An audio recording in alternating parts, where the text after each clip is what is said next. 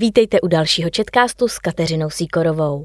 Ve středu prvního prosince zemřeli dva významní Češi, Miroslav Zikmund a Petr Uhl. Jako na statečného a zásadového člověka, který své názory prosazoval bez ohledu na vládnoucí režim a většinové mínění, vzpomínají na Petra Uhla jeho přátelé z dob disentu, kolegové, novináři, diplomaté i politici.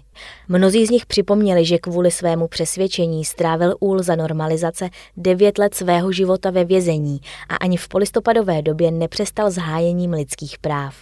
Novinář a publicista, politický vězeň, signatář Charty sedmdesát sedm a levicově smýšlející politik po dlouhé nemoci zemřel. Bylo mu osmdesát let.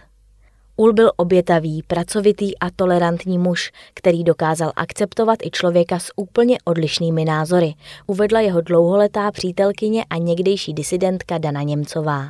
Měla jsem ho velice ráda, přestože měl rozličné názory, ale společně jsme se setkali u Charty sedmdesát sedm i ve výboru na obranu nespravedlivě stíhaných, řekla Němcová Č T K. Byl to nesmírně obětavý člověk, o tom svědčí i to, že byl proto ochoten strávit dlouhá léta v kriminále, dodala Němcová. Uhl jako spoluzakladatel Charty sedmdesát sedm její text podepsal už v prosinci roku devatenáct set sedmdesát šest.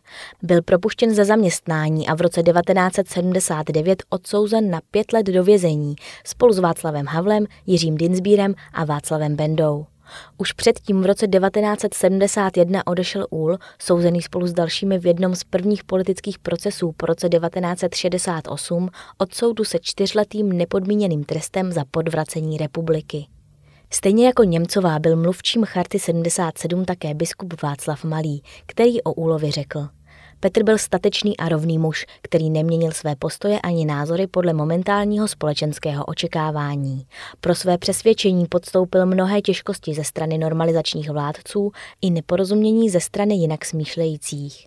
Poctivě vytrval na cestě obhajoby lidských práv a byl prost jakéhokoliv kariérismu.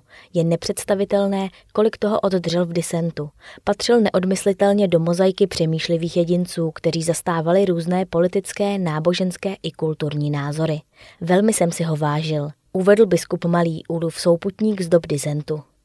Na Petra Uhla vzpomínali na sociálních sítích také současní politici, kteří vesměs vyzdvihli jeho neotřesitelné názory. Nově jmenovaný premiér a předseda O D S Petr Fiala uvedl, že si Uhla vážil pro jeho statečnost a vytrvalost v boji proti totalitnímu režimu.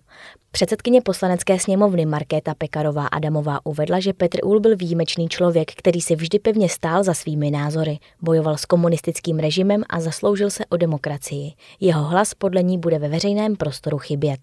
Petr Uhl byl držitelem vysokých mezinárodních vyznamenání, včetně velkého záslužného kříže s hvězdou. Připomněl německý velvyslanec v Praze Andreas Künne, že jeho země udělala Uhlovi vysoké spolkové vyznamenání.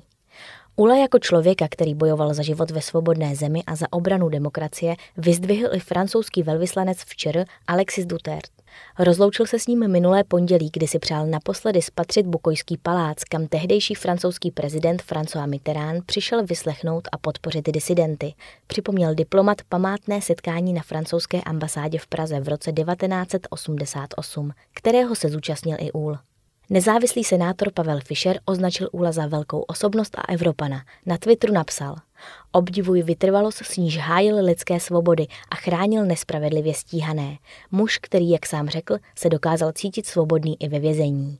Hlubokou soustrast Uhlově manželce Aně Šabatové i jejich dětem vyjádřili také zelení. Uhl byl v letech dva tisíce dva až dva tisíce sedm členem strany zelených.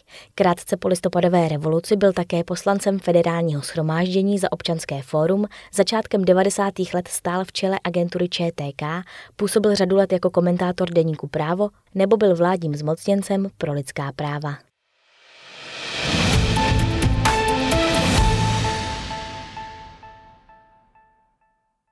Ve věku sto dva let zemřel cestovatel Miroslav Zikmund. Spolu se svým přítelem Jiřím Hanzelkou tvořili legendární cestovatelskou dvojici, která navštívila přes osmdesát zemí světa. Na svých cestách natočili řadu krátkých filmů, napsali více než dva tisíce novinových a rozhlasových reportáží a byli autory cestopisů, které vyšly v mnoha jazycích. Celoživotní přátelé rozdělila až Hanzelkova smrt v roce dva tisíce tři. Miroslav Zikmund žil ve Zlíně. Poslední léta trávil v soukromí s životní partnerkou Marií Macalíkovou. V posledních dnech byl vzhledem ke svému věku hospitalizovaný v Praze. Zemřel ve středu večer. Na svých cestách, při nichž objeli celou zeměkouli, proslavili Hanzelka a Zikmund tehdejší Československo i jeho automobilový průmysl. Slavnou byla zejména stříbrná Tatra, se kterou se dvojice vydala v roce devatenáct set čtyřicet sedm do Afriky a Jižní Ameriky. Automobil je dlouhodobě vystaven v Národním technickém muzeu v Praze. Zikmundův význam vyzdvihnul hejtman Zlínského kraje Radim Holiš. Zlínský kraj v něm ztrácí jednu ze svých největších osobností, které oslovila a ovlivnila hned několik generací čtenářů i diváků. Dílo a odkaz pana Zikmunda díky tomu zůstávají nesmrtelné. Za výraznou a vzdělanou osobnost, jejíž otisk v historii Zlína a celého Československa zůstane nesmazatelný, označil Zikmunda podnikatel a prezident Zlínského filmového festivalu Čestmír Vančura. Na začátku letošního roku se stal majitelem zlínské vily, ve které cestovatel žil téměř sedmdesát let. Společně s Miroslavem Zikmundem jsme chtěli v duchu jeho celoživotních hodnot pracovat na zpřístupnění jeho domova veřejnosti. Nyní to budeme muset zvládnout bez něj, řekl Vančura Č T K. Zahraniční agentury, které o Zikmundově smrti informovaly, ho označují za legendárního cestopisce a dobrodruha. Připomínají také osud Zikmunda a Hanzelky po okupaci Československa v roce devatenáct set šedesát osm. Kvůli kritické reportáži o situaci v Sovětském svazu z šedesátých let i angažmá během Pražského jara upadla dvojice v nemilost. Nemohli cestovat a jejich knihy byly zakázány, připomněla ve svém nekrologu americká agentura A P.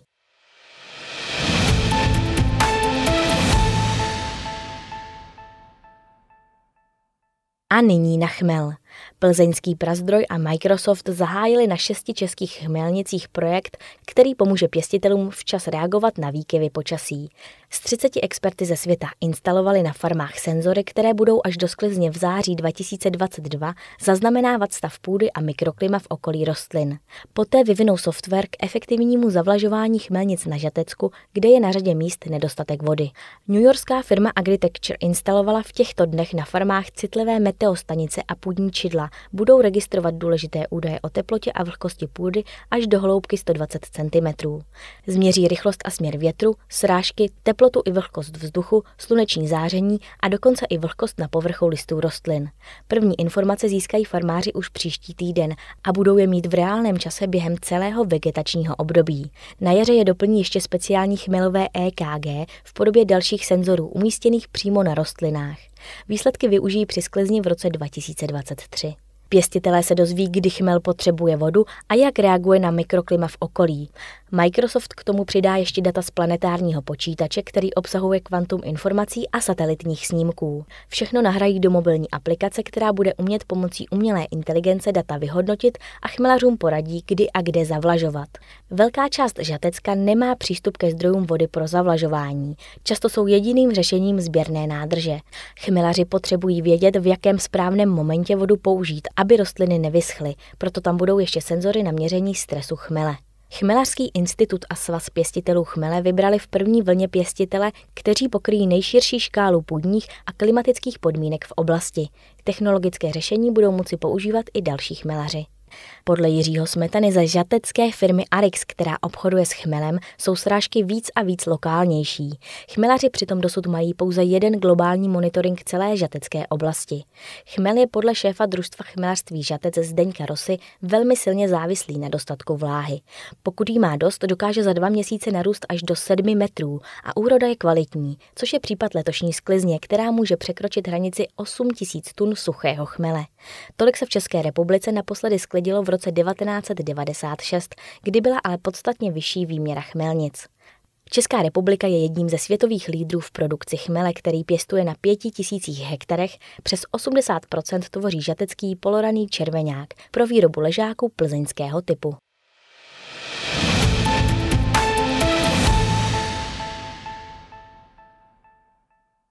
A na závěr Vánoce v Bílém domě. Pandemie covid devatenáct se v prvním roce úřadování amerického prezidenta Joea Bidena promítla i do vánoční výzdoby v Bílém domě. Některé její prvky byly letos vytvořeny s cílem vzdát hold lékařům, sestrám a dalším profesím, v nichž lidé čelí vyššímu riziku nákazy. Zdravotníky, učitele, prodavače v obchodech a další klíčové pracovníky připomíná mimo jiné nejnovější vydání Perníkového Bílého domu. Ten je letos součástí celé Perníkové vesničky, která zahrnuje i školu, policejní stanici, hasičskou zbrojnici, sklad, poštu či nemocnici. Podle brožury vydané Bílým domem při prezentaci výzdoby jsou pracovníci z první linie zastoupeni i v kolonádě na východní straně prezidentského sídla. Rozmístěné měňavé holubice a padající hvězdy reprezentují klid a světlo, které nám všem přinesli lidé z první linie a pracovníci krizových složek během pandemie. Jako motiv letošní vánoční výzdoby Bílý dům zvolil heslo Dary od srdce. Věci, které jsou pro nás posvátné, nás sjednocují a překlenují vzdálenosti, čas i omezení spojená s pandemií, víra, rodina a přátelství, láska k umění, učení a přírodě, vděčnost, služba a sounáležitost, jednota a mír. Toto jsou dary, které spojují dohromady pramínky našich životů. To jsou dary od srdce, uvádí Biden a jeho manželka Jill ve sváteční příručce. A další Četkast je u konce. Naslyšenou za týden.